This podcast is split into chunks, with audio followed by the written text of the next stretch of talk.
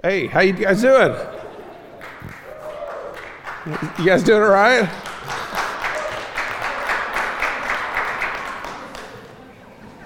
Hudson, stop that. Oh my gosh. It is so good, though, to be able to look out and see my family, though. It's wonderful. First uh, service, uh, Pumpkin was here, so that was really good. I see Hud out there. Is Caitlin out there, too? All right. Hey, Princess.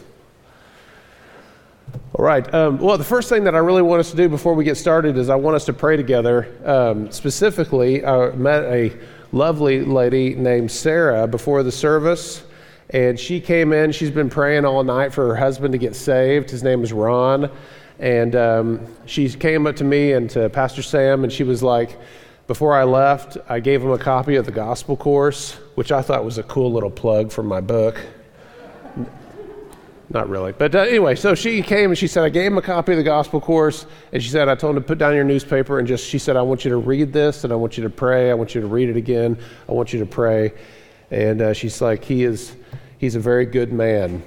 She says, I'm really, I want us to pray that God would rid him of that so he would see that he needs Christ. So, can we do that together? I mean, uh, before we got here this morning, man, the Holy Spirit was already working, trying to bring people to Christ. So I told her we'd all pray together for him. So let's pray for Ron right now. Uh, Father, Lord, we want to lift up Ron. Lord, we just pray that your Holy Spirit would go into his life, that it, the Holy Spirit would convict him of sin and of righteousness and of judgment. Lord, I pray that you would break his heart. I pray that you would open up his heart to be able to understand, like you did for Lydia I just pray that you'd help him, Lord, to understand his need, that he'd be able to see past his own righteousness. Lord, he's such a good man, but I pray you'd, you'd help him to see not just his goodness, but to be able to see God, to be able to see your son and his need, Lord, for your righteousness that is beyond his own, that you would break his heart to be able to see the glory and the beauty of the cross, the necessity of your son's blood. Lord, I pray that you would bring him to your son through the power of the Holy Spirit, through your word. Lord, we pray for Sarah that you give her wisdom as she continues to be a witness to this man that she loves. I pray this in Jesus Christ's name. Amen. All right. Man, what a great way to start off. And what about those songs? Man, holy cow. I mean, I'm down there singing and I'm like, who wants to hear the sermon? It was just like, it was wonderful. That, uh, what, what's that song called? Uh, Forever? Holy cow. Um, see, I, I, put in cow instead of crap because we're in service. I didn't want to say holy crap. I said holy cow. So I'm trying to, you know, hey, we're trying to clean it up around here, okay? But uh, that song Forever is like, I mean, holy crap. It's just like, it's a, that's a great song. I was like just so excited. Man, it's wonderful. And uh, she's got a great voice, doesn't she? And she uses it for the Lord. So thank you, Marcy, for doing that. It is wonderful. Yeah, he gave her a hand. That's really wonderful. And then Brian, he was up here, he was singing that last song. Uh, you guys take that old Syne song and you kind of, you know, make it about the Lord, which is just amazing. And I could see as he was singing, you know, it was like he, it was like really it was touching him. And I saw, you know, a little tear come down, and I just thought, wow, what a wuss.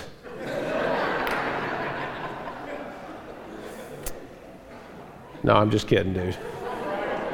I'm just kidding. From, from one crybaby to another. I, I, I get you. Okay, so I want you to turn your Bibles to Ephesians chapter 5, verse 18.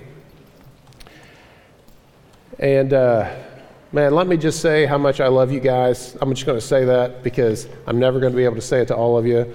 But uh, I wish that I could hug every one of you. And uh, I just, I love you guys so much. I love this, I love this freaking place.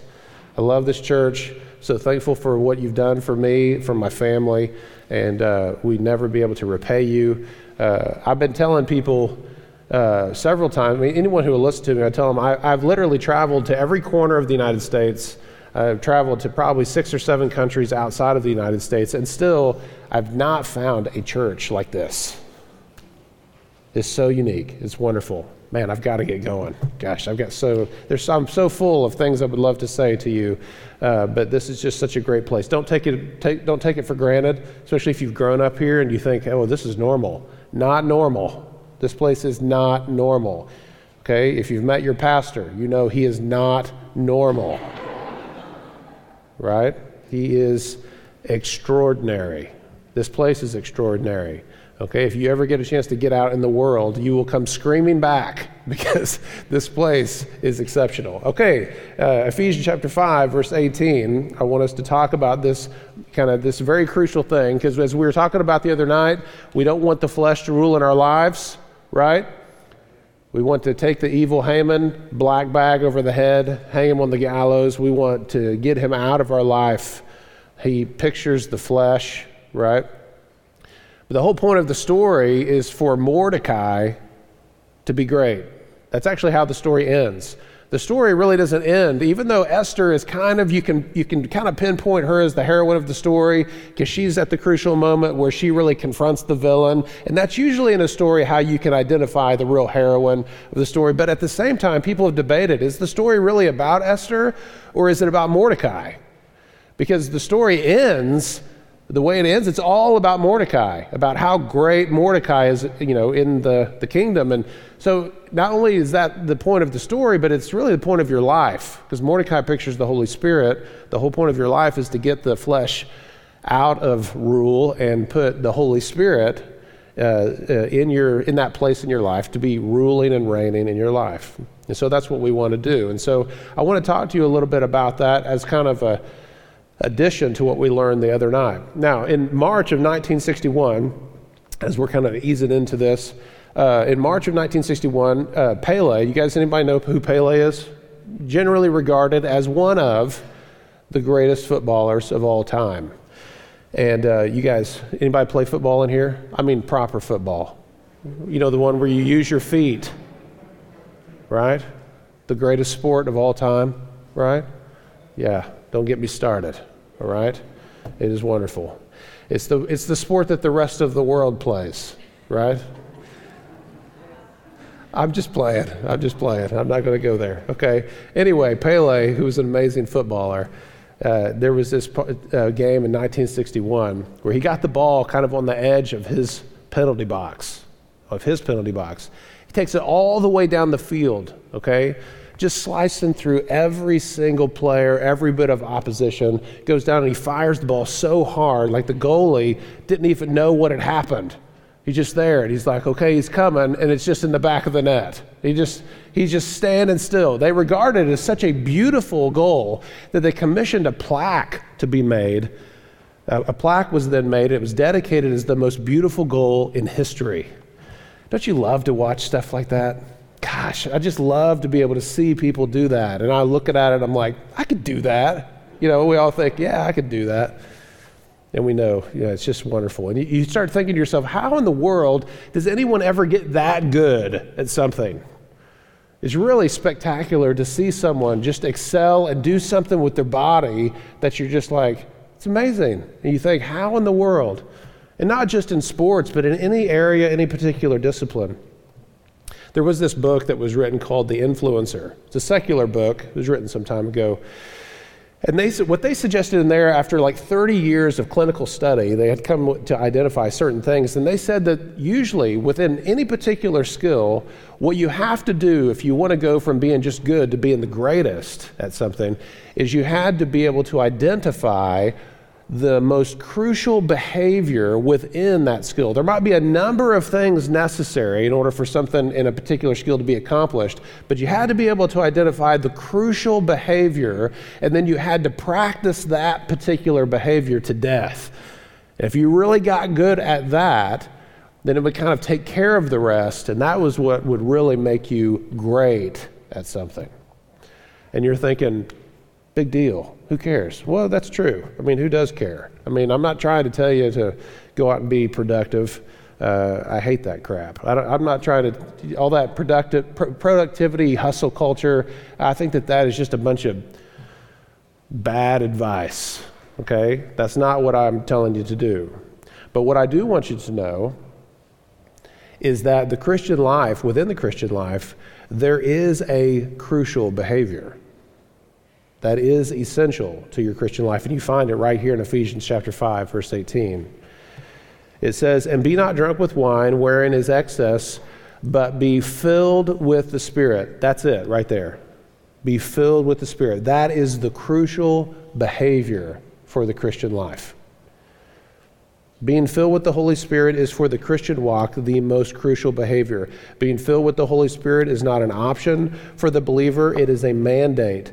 No Christian can fulfill God's will for his life apart from being filled with the Holy Spirit. As with John 15, 5. You've heard it like six times through this conference in various, from various people. They've quoted it.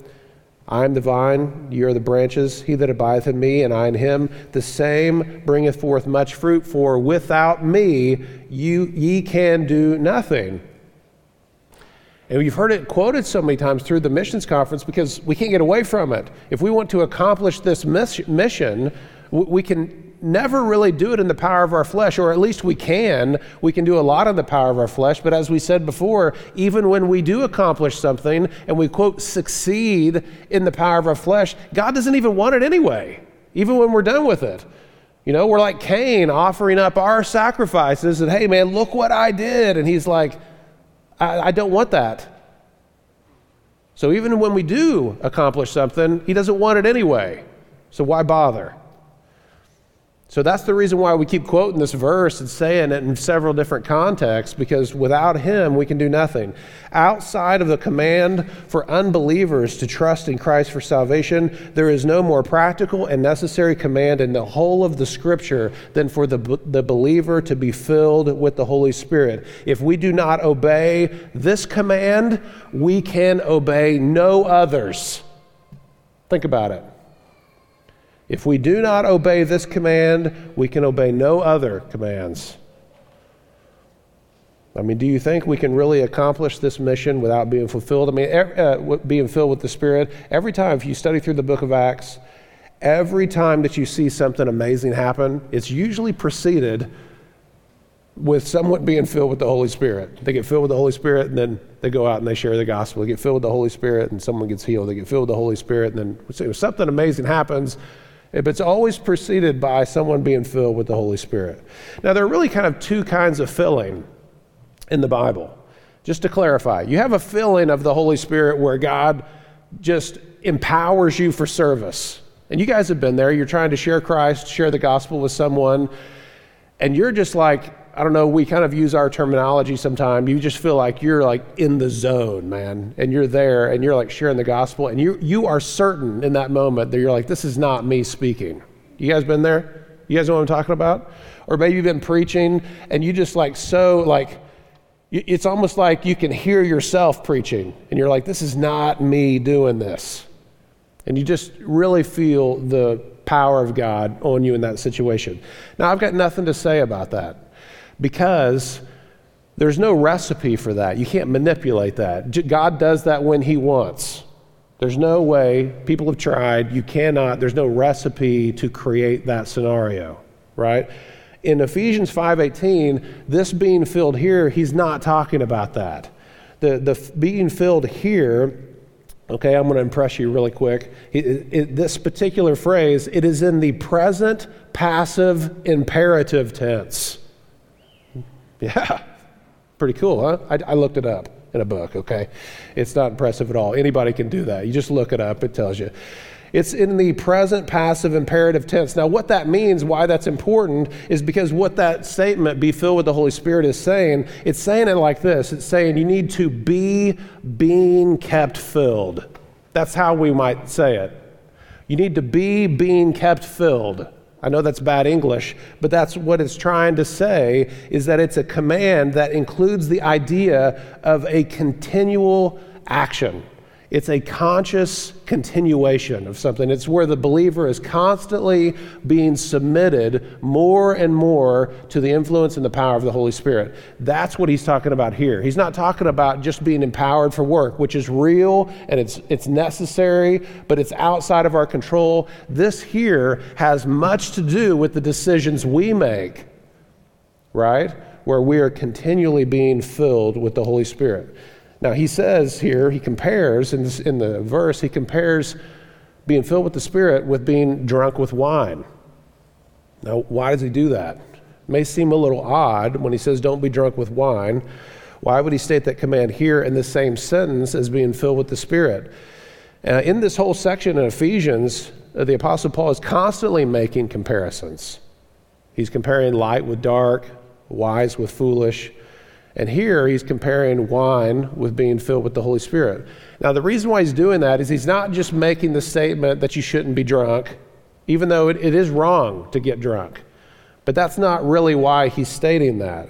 See, to the Ephesians, as with most pagans uh, of that day, drunkenness was very closely associated with the idolatrous rites and practices that were an integral part of temple worship.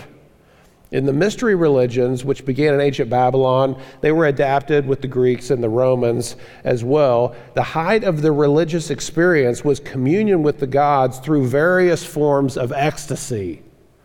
So you have people out there spinning in circles, literally spinning in circles so they felt like they could see God. They would go to various places and they would breathe in the vapors. These oracles would breathe in the vapors and they would speak in tongues and they would give visions to people, prophecies. You know, they would drink all kinds of wine, have all kinds of sex and orgi- orgies and stuff like that so they could, you know, it's like a weekend in Raytown, right? It's just, they, they're all the time just doing all this stuff, be close to God. So, this is why Paul mentions in the verse, that's why he's mentioning you know, speaking to yourselves in psalms, hymns, and spiritual songs. You see that? Don't be drunk with wine, be filled with the Holy Spirit, speaking to yourselves in psalms, hymns, and spiritual songs. He's mentioning the songs, hymns, spiritual songs because he's comparing one form of worship with another. That's what he's talking about. That's the context. He's not just saying don't be drunk, even though that's right and that's true, you shouldn't be drunk. But that's not his point. He's comparing two forms of worship, one with another. And even today, uh, the, with the world today, the comparison is not hard to track. I mean, why do people get drunk? Um, they want relief from pain and they want to experience some pleasure or joy.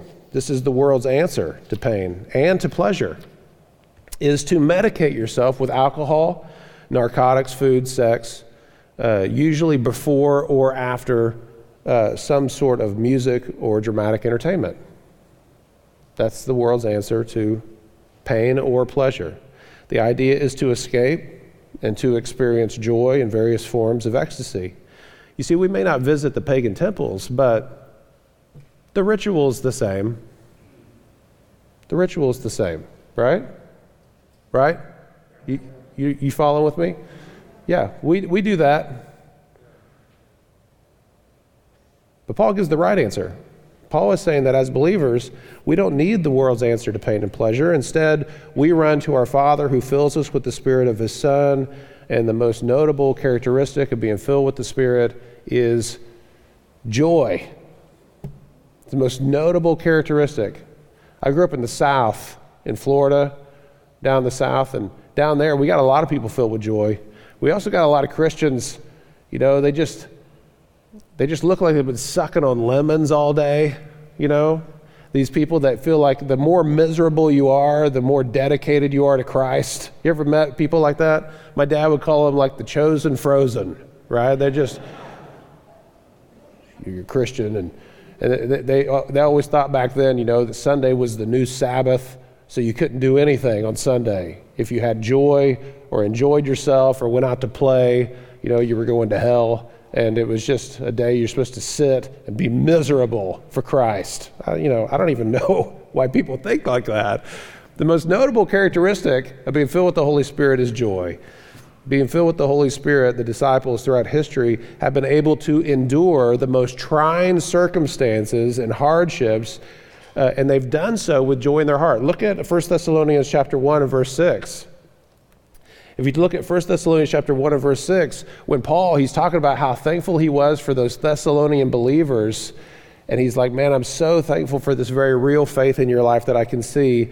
And in verse number 6 of chapter 1, he says, And ye became followers of us, that is, imitators of us and of the Lord. And look what he look what he couples together here. He says, "You became followers of us, having received the word in much affliction." Okay, it's bad enough affliction. He says, You received the word in much affliction, and what? With what? With the joy of the Holy Ghost. What an odd couple, right? I mean, how do you put those two things together? They, they had much affliction and joy of the Holy Ghost. Man, can, if, if we could figure that bit out, there's nothing that would be able to stop us. And that's the reason why, all through history, every time they try to step on us to stamp us out, we just spread. We just get stronger. Every time that they try to stop us, we just grow because Christians had that right there. Even in the midst of much affliction, they still had the joy of the Holy Ghost. You know, you see Paul and Silas in the prison, and they're in the stocks, right? Which was actually a very painful thing.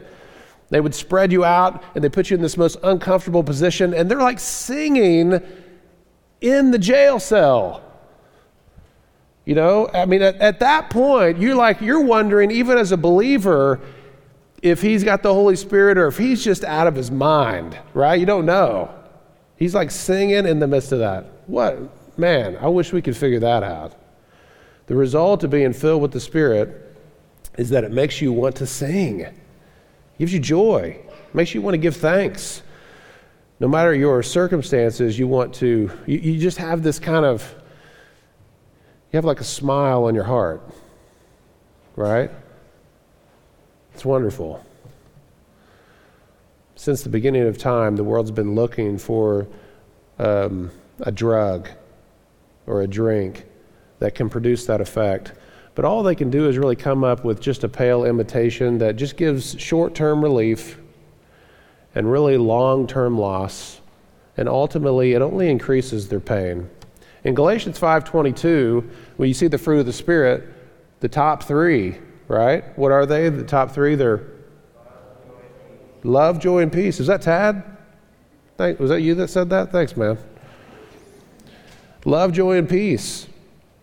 That's what we want. You know, nobody knows any about the rest of the list. We just really want the top three, right?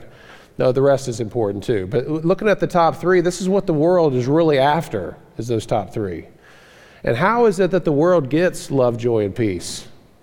I'll tell you how they get it booze. That's how they get love, joy, peace, man. They get it through good liquor. If you don't believe me, just go down to your local pub at happy hour. That's why they call it happy hour, right? They go down there at happy hour and they're looking for love. You know, they have to drink a lot in order to look for love. It may just be for tonight. You know, I mean, how can it be so wrong when it feels so right, right? They're just looking for love in the moment and they have to drink a lot because the more he drinks, the prettier she looks, right? They call them beer goggles for a reason, man. They're drinking because they're just looking for love, looking for love, and they're looking for joy. Uh, one of the greatest things in the world is when you're traveling to a football match. And I mean, as far back as on the train, because even when they get on the train, they're already hammered, right? And then they're all singing the songs, all the football songs. It's fantastic. I mean, they're all drunk and it's sin, but man, I'm, it's like, this is freaking cool, you know? And they're like all singing these songs and they go in the pub, they crowd into the pub and they're all holding on to each other, you know, and there's beer sloshing and they're singing these songs. It's like, I mean, this is their church. This is their, these are their worship songs because they, they want joy. That's what they want. They want love, they want joy, and then they, man, they need some peace. It's like you see two guys at both ends of the bar, right? One guy's down here, just lost his job. He's drinking. He's talking about, what are you talking about? It's a tough racket, man. No, I'm sorry. That's a movie line. Anyway, so the other guy at the other end is just got a new job. So he's celebrating, right? Same. He's looking for a little peace. This guy's celebrating his joy. It's the same situation on both ends of the bar. They're looking for love, they're looking for joy, they're looking for peace. Paul says we don't have to run to the world's alternative because we have the real thing. Paul's conclusion, his kind of bottom line, what he's getting at is he, how we uh, can apply this to our lives. He's saying that Christians do not self medicate, they are spirit filled. That's what he's telling us. That's the whole point of Ephesians 5:18. Christians do not self-medicate. They are spirit-filled. And think how often we do that. Now, uh, let me ask you a couple questions. Um, what do you run to when you're down? Have you ever thought about that? When you're really down, what do you usually run to? And what do you usually run to when you celebrate? Again, those two guys at the end of the bar. When you lose your job, what do you run to? When you get the job, what do you run to? And it's really interesting to me, I, I think it's interesting, that a lot of times they're the same thing, right? What you run to when you're down, what you run to when you're up, they're, they're the same thing. For me, it's ice cream. That's what I run to. You know, whenever I'm really down, I'm like, man, punk, we need to get some ice cream. You know, I just, I need like some homemade vanilla style, you know, vanilla. That's what I need. That's my favorite kind of ice cream. It's not very exciting, okay? Don't judge me. It's good. And then, like, whenever something really good happens, I'm like, oh, punk, we need to get some ice cream, right? We need to go out and get some vanilla. Yeah, woo, vanilla. And so, yeah, we get some of that both. When we celebrate, when I'm down, it's still me in front of a movie eating ice cream at 2 in the morning. What's, what's the deal? Both times, both ways, I'm still eating ice cream. What do you run to? Man, eh, how often is it that when a great tragedy or victory happens, man, we can't wait just to run to the Lord to give thanks? How many times have you had something really cool happen in your life and it's like a day and a half later and you're like, oh, I forgot to thank God for that? Anybody done that? Oh, it's like a little, it's a little bit terrifying, isn't it? You want to, or you maybe you want to run to church to tell the family, man, this is what happened. You want to sing and praise the Lord. What do you run to when this happens? You know, it's the only option that the world has is to go to these things. They want relief from pain, they want to experience joy. It's the only option they have to medicate themselves with these things. They can never really deliver, and ultimately, they can only cause more pain. But we don't have to do that. The Christian does not self medicate, he is spirit filled. This is the crucial behavior for the Christian life. Uh, how would you like to be able to endure the pains of life without falling apart? Would you like to face your life with strength and clarity instead of being afraid all the time? Not being so scared? Would you like to approach decisions with wisdom instead of feeling just so out of your element and foolish all the time? Like, like, like you miss the class and everybody seems to know what they're doing, but you don't know what you're doing, right? You feel foolish. Would you like to be able to face decisions with some wisdom? Would you like to be able to have your life together so that you could be together for someone else who might be falling apart? Instead of someone always coming to your rescue, you'd like to be that one who can be strong for someone else. Would you like to have real joy that produces that song in your heart? To enjoy your Heavenly Father, to be able to really understand those, the love of Christ that's kind of beyond our understanding? Would you like to have some peace even in the middle of a storm? Isn't that so awesome? If you think about that, remember the disciples, they're out there, the famous Bible story when we were kids. We see the ship, and there's the storm, and the disciples are in the boat, and they're, they're, think, they're scared to death because they're going to perish. And they look over, and where's Jesus? He's sound asleep. Do you see the lesson? They think something's wrong. They're like, dude, what the heck, man? We're about to die in this water and you're sleeping. You know? I mean, you're the creator of the universe. We could use a hand, right? Eh, they missed it completely. Do you see what he's, he's telling them? He's saying, No, no, no. He said, See, you, you want me to get up and be like you in the middle of the storm. I'm trying to teach you in the middle of the storm, you should be like me. That's how we, we're supposed to be, right? We're supposed to be able to have rest in the storm. Wouldn't that be wonderful if we could have that? We could think, man, this really does suck, but God's got me. And I know no matter how bad it gets, it's always going to turn out well for me. To be able to carry that, even when you get dropped in the deep end, that'd be nice. You'll never, you'll never find those things by medicating yourself with the world's alternatives. You never will. I promise. Wine, food, sex, vanilla ice cream, thrill seeking, get that next promotion. I mean, you can fill in the list. You know what I'm talking about. Entertainment, just watching shows that you, you don't even like them anymore. You just seen all the others. Has that ever happened to you? When you're like going through Netflix and it dawns on you that you've seen all the movies and you're like, there's something really wrong with me. I've seen all the movies. Okay, maybe I'm alone in that. I apologize.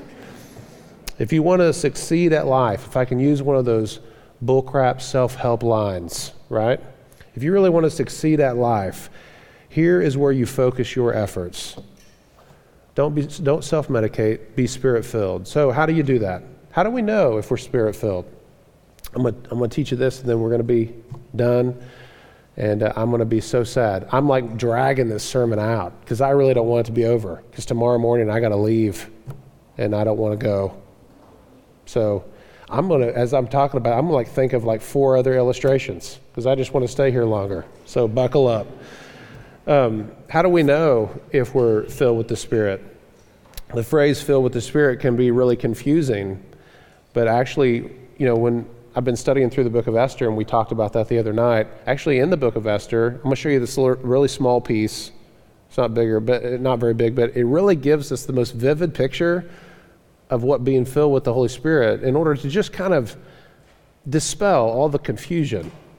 Because actually, being filled with the Spirit, it, it's it usually is a, a, a subject filled with confusion, but it's not that confusing, really.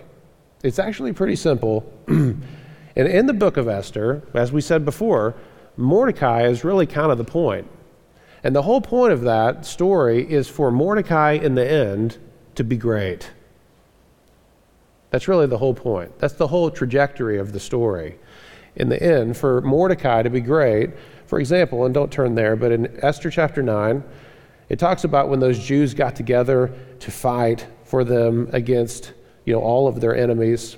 And it says throughout all the cities and all the provinces of King Ahasuerus, uh, they gathered together to lay hands on such who would hurt them and no man could withstand them, for the fear of them fell upon all the people and the rulers and the provinces and the lieutenants and the deputies and the officers of the king. Says they helped the Jews. It says because the fear of Mordecai fell on them, for Mordecai was great. He, Mordecai was great in the king's house, and his fame went throughout all the provinces. For this man, Mordecai, waxed greater and greater and greater. Do you see the point? That's the point of the whole story, is for that to happen. And even as it really closes, if you look at chapter 10, like chapter 10 is like this big, really, it's just kind of a little capstone on the end of the book. It says, And all the acts of his power, talking about Mordecai, all the acts of his power and his might and the declaration of the greatness. This is the declaration of the greatness of Mordecai. That's what Esther is. It's the declaration of the greatness of Mordecai Haman pictures the flesh, Mordecai pictures the spirit. Haman was in control, so they hung Haman and they put Mordecai in control, and they're saying that's not just the point of the story, that's the point of your life, is to get the flesh Haman out of there and to make Mordecai great, to make this Holy Spirit great in your life. That's really synonymous with being filled with the Holy Spirit. Now, in order to really explain this further, when I looked at the word great, I thought to myself, well, what does great mean? And you're like, well, Brian, if you don't know what the word great means, you probably shouldn't be up there. But if we look in the Bible, the best way to always define a word is to let the Bible define it for you, right? So we look at the way that this same Hebrew word is translated differently in other places of your King James Bible. For example, now don't turn to all these, just follow with me because I'm going to just make a short point. Uh, for example, in Zechariah 3:1, here's what it says. Here's the way it says. Uh, it says, "And he showed me Joshua, the high priest." Same word, the great priest.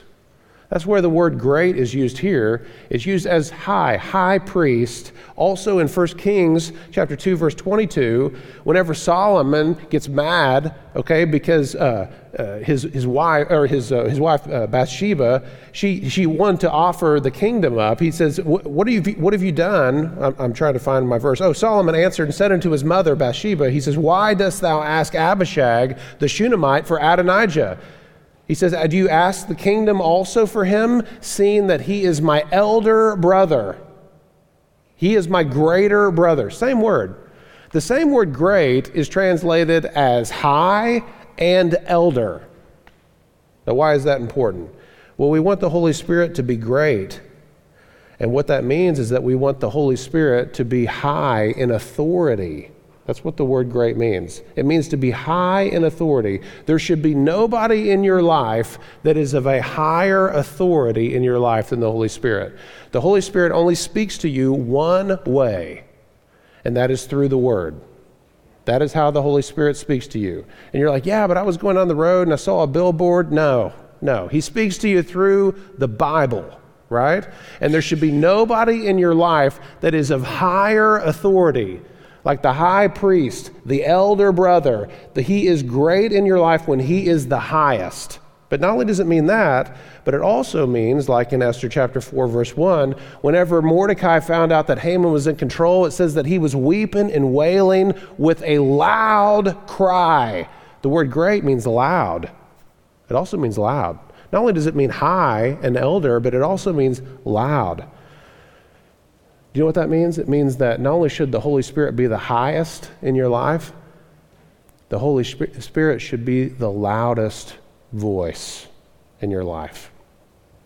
Now, that doesn't necessarily mean volume. He's often kind of characterized as kind of a still small voice. But I can be in a whole crowd of people, and tons of people being ta- uh, are talking to me, and nobody's voice is louder than my wife's. She could be whispering to me, but I hear her more than anybody else. She is the loudest voice in my life, even though she, if you meet her, she's pretty soft spoken.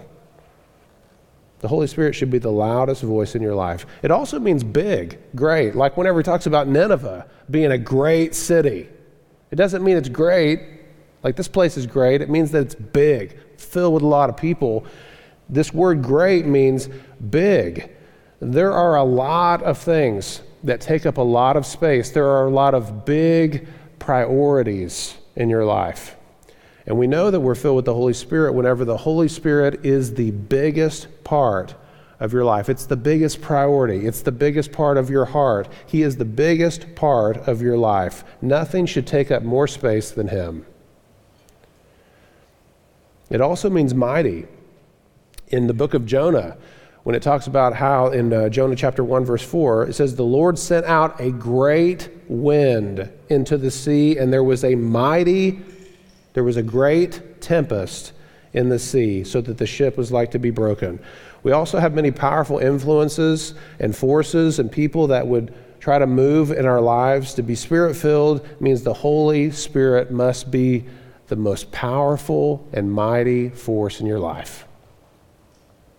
That's what it means to be filled with the Holy Spirit. We want Haman to be out of there. We want to remove the flesh so the Holy Spirit can be great. And what does that mean? We want the Holy Spirit to be the highest in authority. We want the Holy Spirit to be the loudest voice. We want the Holy Spirit to be the biggest part. We want the Holy Spirit to be the mightiest person in your life. That's what it means. That's what it means to be filled with the Holy Spirit. That's why God gives us these, this picture book of the Old Testament, because it just clarifies. This is how you know when you're filled with the Holy Spirit, when He's the highest, loudest, biggest, and mightiest. That is our goal. That is our desire. That's what we want, is for the Holy Spirit to be great, for the Holy Spirit to be higher, louder, bigger, and mightier than anything else in your life. Do you have anything in your life that has taken up more space than Him? Do you have anything in your life that's it's, bigger? You got any voices in your life that are louder? When was the last time you even heard it? When was the last time you heard his voice? This is why we take a stand against the flesh, because we don't want the flesh to be great. We want the Holy Spirit to be great. As you look out over 2021, what kind of resolutions are you toying with? I heard Brian talking about resolutions, and some of you raised your hands, and I'm really sorry, but I'm going I'm gonna try to do my best to jack all of that up right now, okay? Your resolutions. If you guys want to come and take your place and maybe get ready uh, to play, because we're going to get ready to bow our heads and deal with this in just a second. But maybe you're looking out at 2021 right now and you're thinking of all different kinds of resolutions of things that you want to do, right? And we are filled with them, right? We've all got our list. We want to lose a little weight. That's probably number one on the list, right? We all got that holiday weight. Some of us want to get a little junk out of the trunk, right? If you're like me, I really need to put some junk in my trunk. I, I'm really lacking back there. I don't know. I looked on the app. They actually don't even have an exercise for that. I don't know how to put junk in the trunk. They're always telling you how to get it out. I need to know how to get it in. Okay? I'm a little flat back there. So, what's yours? What's your resolution? You want to be better at time management. You want to get more nutrition in your life, right? You want to eat more vegetables. You want to stop eating sugar. You want to pay more attention to your wife. You want to be a better father. You want to be a better mother. You want to be punctual. You want to be on time. You want to stop eating sugar and you want to stop watching so much TV. You're going to read a lot of books. That's a big one. You want to do your finances. We got to get a budget. I mean, the list just goes on and on and on. Anybody there? You feeling it? All that stuff? Can I suggest that there is one crucial behavior in the Christian life? There's one place that you can focus your efforts that will literally, like dominoes, it will cause a chain reaction in every other area of your life. Imagine, if you will, that you're sitting on your bed. Go ahead and bow your head, close your eyes for just a second. Now, just imagine that you're sitting on your bed, right? Imagine that you are sitting at your desk whichever works better for you. So you're sitting on your bed or you're sitting at your desk, and in front of you, you have all these slips of paper, and they're just filled with all these things that you want to improve or accomplish in your life. Now, what I want you to do is, and just in your mind, I want you just to brush all of them off the bed. Just brush all of them off the bed. I want you just to sweep all of them off of your desk. Now there is just one singular thing sitting there, one slip of paper, and it reads, Be filled with the Spirit. If we do not obey this command, we can obey no others. If we do, though, then it will in fact, It will be like a chain reaction that will change and in time really begin to influence and change all the other areas of your life.